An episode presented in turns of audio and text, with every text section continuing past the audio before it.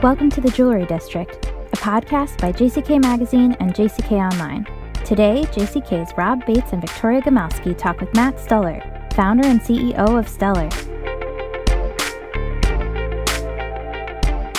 Welcome to the Jewelry District. This is Victoria Gomelsky, editor in chief of JCK, jckonline.com, and I'm with Rob Bates, news director of JCK and jckonline.com. So today we've got another special guest. This is somebody who hardly needs an introduction. He's dialing in from Lafayette, Louisiana. I bet you can guess. It's Matt Stuller, founder, CEO of Stuller. Also, I've been told chief custodian. Many of you will know his voice and know his face, and certainly know the company he has built over the last 50 years, founded in 1970.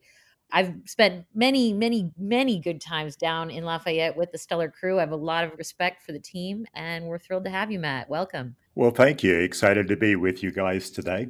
So, well, first of all, I think the story of how you founded Stuller is one of those industry legends at this point. There's definitely a back of the trunk, a car involved, um, but I don't want to steal your thunder. We'd love to hear it again. Many people know it, but I think a lot of people still don't. So, how did you get started back in 1970? Fact of the matter was, uh, I was very blessed and fortunate to have gone to work for a local retail jeweler in my sophomore year in high school you know, one of the blessings that I have is I'm very mechanically minded. I work well with my hands. And of course, as I went in for just custodian work, I actually found a, a, great mentor who was the goldsmith. And he taught me how to start polishing rings and then going to sizing and setting stones. And I really, really enjoyed that because I was good at it. He and I, my senior year in high school, which was 1969, actually opened a trade shop locally in Lafayette, my hometown. And uh, we did repair work for all of the jewelers in our area.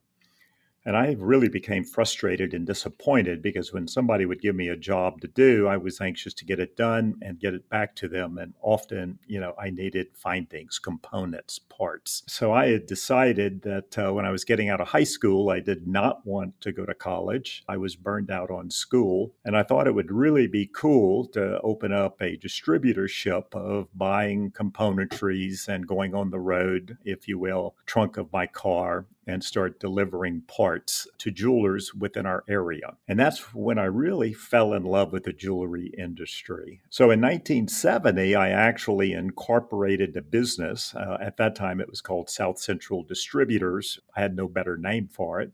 and started working the road, traveling Louisiana, Mississippi, southern Arkansas, eastern parts of Texas, got into Alabama.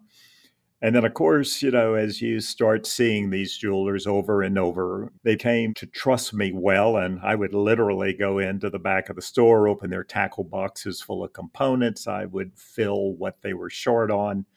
Well, that was so successful that then they started calling me, wanting me to ship things to them. So all of a sudden, my role changed from being a traveling salesperson selling out of the trunk of my car to working in an office and shipping packages and taking orders. And I quickly realized that this business model was going to struggle in time because I wanted to give the great service, but I was still dependent on the jewelry manufacturers. Now, my dad was a dentist. I, I, was in his office building. He gave me a small room. And I realized that, you know, I need to manufacture. I need to be kind of control of my delivery, my destiny. So we started manufacturing. And that was back in probably 1972. You know, now we've hired thousands and it's been just a great run. I guess the disappointing thing is it's been 50 years already because I feel like I'm just getting started. When I started, I remember it was Stuller Settings. Yes. When did it just become Stuller? When did you say, okay, let's branch out from just being settings? I think it was probably in about 82, 83 when we moved out of my uh, father's dental building and we actually built our first manufacturing facility. I realized very quickly that Stuller settings really limited us by our name of selling settings. So we decided that it would probably be better and also help to personalize the business of just bringing it down simply to Stuller. And one of the things you're known for is that you developed this whole infrastructure for overnight delivery. A lot of the stuff that you pioneered is relatively common now, but at the time it was technologically advanced. Would you agree with that? I'm not sure if you would call that technologically advanced because, you know, early on, uh, even into the early 80s, you know, we were still very, very manual.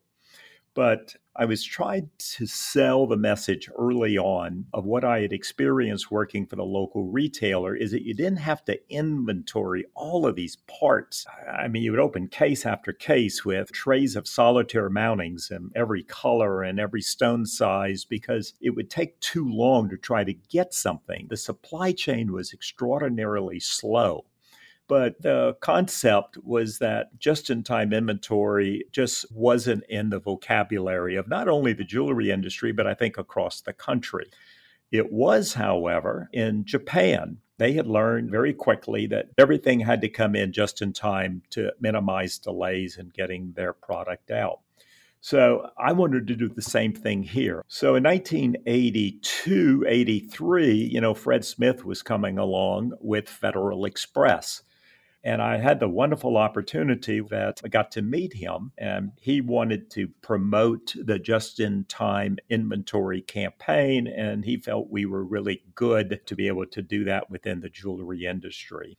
So I committed to him that we would ship in a big, large Federal Express box. It would go out, they would deliver it the next day, and we would only charge the jeweler the cost of what first class insured return receipt mail would cost them. And that really gave us the universe of America that we could ship product and get it to a customer overnight anywheres in America. And that just kind of fit our business model that you can order it, you can get it right away, and you can depend on us because we are reliable. And and you set up this whole network, I guess, of phone banks early on, also, correct? Well, you know, it was interesting. I guess it was the mid 80s when fax machines started coming out. So either you sold it by calling on them in a store, which at that point I had sales reps out on the road you know, at that point in the late 70s, I had to start making catalogs, and uh, almost all of the componentry catalogs were always pretty ugly. I'll never forget one of my competitors in New York. He just had a slew of different offerings on findings and settings, and he had a little note on the bottom of every page, and it said, We have everything in stock with the exception of what you want. Yeah. And that was kind of just the attitude of the industry. They didn't stock anything, they wouldn't deliver it quickly. And that's where our claim to fame was, was always about service. So, you know, everything we've ever done was the concept that if we make the jewelers money, if we can get to save them from carrying excessive inventories, then we'll be successful behind them. If you're a fan of podcasts, you know that listener reviews help make them possible please rate, review, and subscribe to the Jewelry District wherever you may listen. And now, back to the show.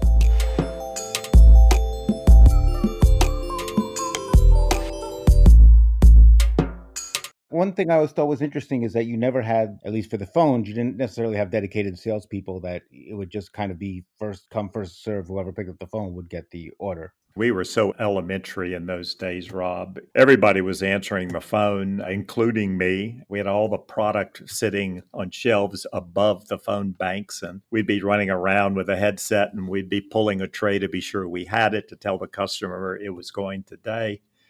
You know, we started out very crude. It's come a long way since the good old days. You know, I I've been there, and in fact, I just watched a video on your site that reminded me of how big it is. Is it six hundred thousand square feet? Is that the size of the facility? Well, you know, we, I say we try to keep that a secret because, you know, we don't want to sound like we're big or we certainly don't want people to think that we've outgrown them. So the size of the facility really doesn't matter. It's really about the service that you offer, it's the personalization that we want to give. We want to have fun in the business when we want them to feel that when they're placing an order and we want to be there for them. So you you have this incredible perspective over 50 years. What has really remained the same in all those years about that particular style of doing business and, and what what would you say is the greatest change? That's a question we could probably talk about for hours. You know, everything has changed, but yet the core has not. We're in an industry about celebrating life's events. People celebrate giving jewelry or wearing jewelry for very special times. And that hasn't changed in my 50 years, probably hasn't changed, you know, hundreds of years before that. And I don't think that that will change in the long term future.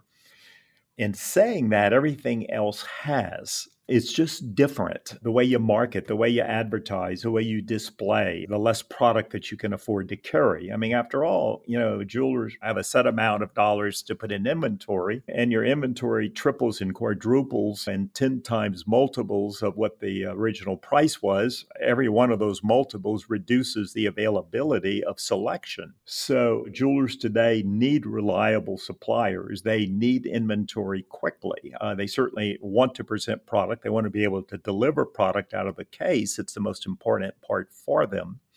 But they've got to be able to depend on a very strong supply chain. You know, same thing with personalization. Oh my goodness. When I got into the business, there was no personalization, with maybe the exception of engraving inside of a wedding band. But today, huge difference in the way the businesses are run today also, you know, in years past, most jewelers carried everything china and silver. And, you know, I can remember when Zales was selling TVs, you know, and electronics. oh, wow. So, you know, if you had a store location, let's fill it up with anything what you would describe as luxury, maybe not necessarily jewelry luxury, but anything else you would consider to be a privilege to buy.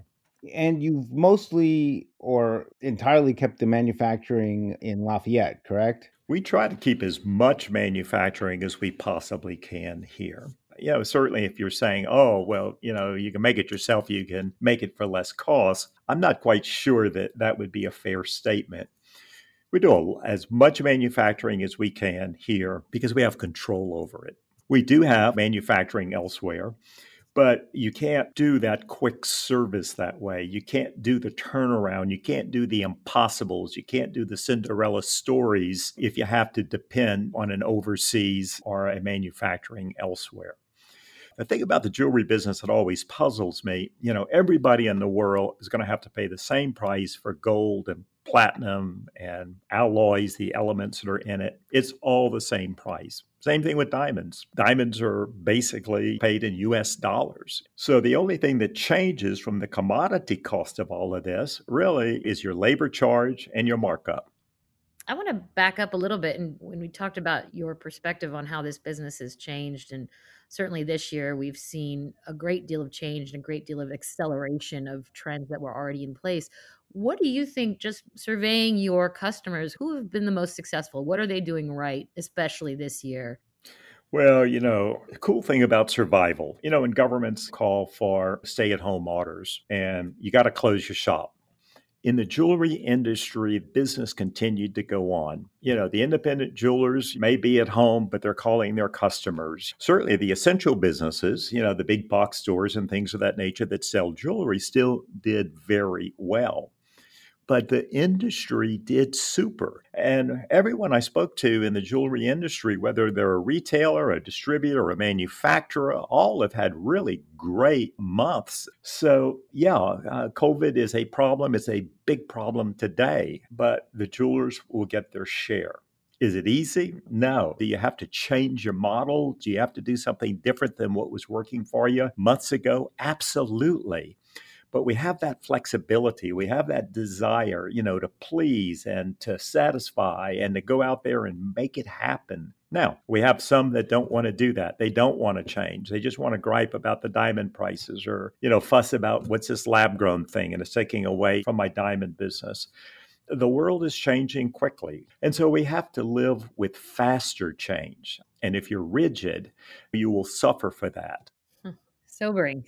And you were only closed for two weeks? Yeah, more like eight working days. I made a plea to the governor, uh, as well as the attorney general, as well as our mayor in Lafayette. I explained to them, you know, that we supported all of these thousands of small businesses where they depended on us. They're still doing business. They still need us for them to survive.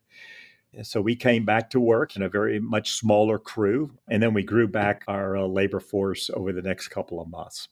And how's 2020 shaping up then in total in comparison to 2019?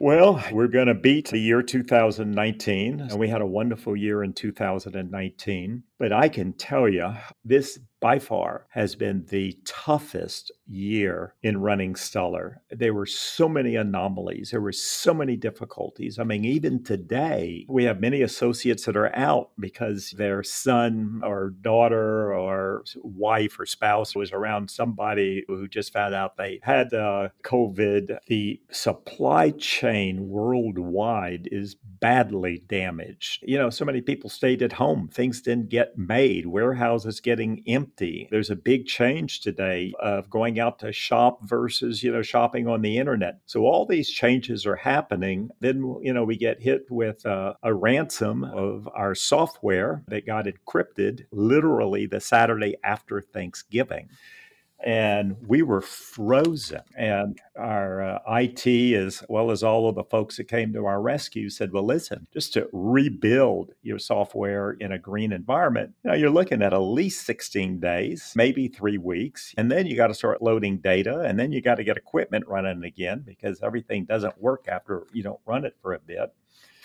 And I am so proud to say we were back up and shipping orders within four days of the cyber attack.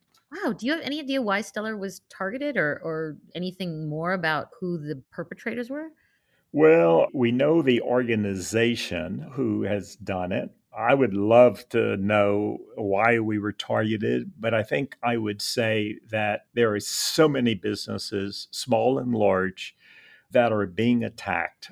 They're bank robbers without a mask and behind the keyboard instead of a gun. And the encryption is easy to do, and it's almost impossible to undo without them giving you what I would describe the golden key to release your data.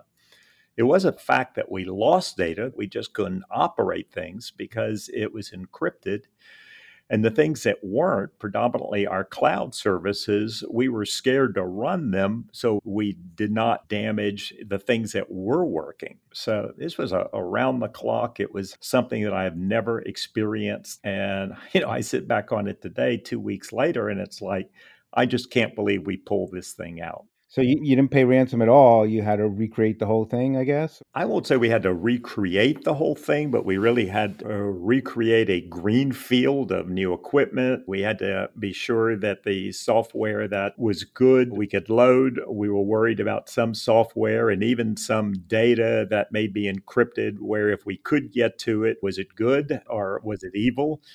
So, you know, we've pulled together all of the data from all of our different areas. We're rebuilding it as we speak. But I think the important message is that we're up and we're delivering and we're blessed to be doing so because we could have been out all month. Oh, dear. What a way to top off this crazy year. One thing, it seems that Stuller has pretty much kept the same business model through most of its existence in that it caters wholesale to independent retailers. You stay mostly with the independents rather than big accounts. Is that is that something you've ever considered changing or would consider changing? Well, some of it is correct, but uh, the business model is exactly the same as it was in 1970 when we established Stuller. The business model was pretty simple make the customer happy, be grateful for the business, be humble. I never wanted our jeweler to ever fear that Stuller was a competitor to them our belief is let the jeweler themselves deal with selling it to the consumer and let us take care of them. Okay. You know, what what would you tell your younger self, your what was it, probably 19-year-old self right around there 1970 if you could? What would you go back and tell him? Oh my goodness. I'm a big believer that you have to make mistakes. And oh my God, I made tons of mistakes. And when I go back and say, man, I shouldn't have done that, I shouldn't have, you know, made this choice, absolutely. But it's ridiculous to even think that. And my understanding is you kind of stepped away from the business at certain times and then you've stepped back. What was kind of the thought process in doing that? I've been a very, very hands on type of leader. I love getting into the depth of things. I love figuring out the problems. I love to look at things and try to forecast, you know, is it going to be good or bad or which direction we move. But I had spent my first 27 years in my business living it day and night. I was so blessed to meet my wife, Cece, and I was scared to death that I did not want her to ever think that uh, she wasn't the most important thing in my life. And I knew that if I stayed the course in the way I was running my business, it wasn't going to work. So that was the first time that I hired a president to operate the business. And so during those first, you know, 10 years, it was a struggle of letting go and letting management do it because I would always think I could do it a little better, you know, and certainly we had huddles and we had meetings and we fine tuned it. I ended up coming back more actively in order to be sure that our business is relevant to what our customers' needs are. And uh, I love the business. I plan to be here till the day I die and will enjoy it. But I need to have my leadership do their stuff. It has worked really, really well. I'm so so fortunate to have such great leadership within our organization. And what do you see as the future of your business as far as who will own it? How do you see it being carried on?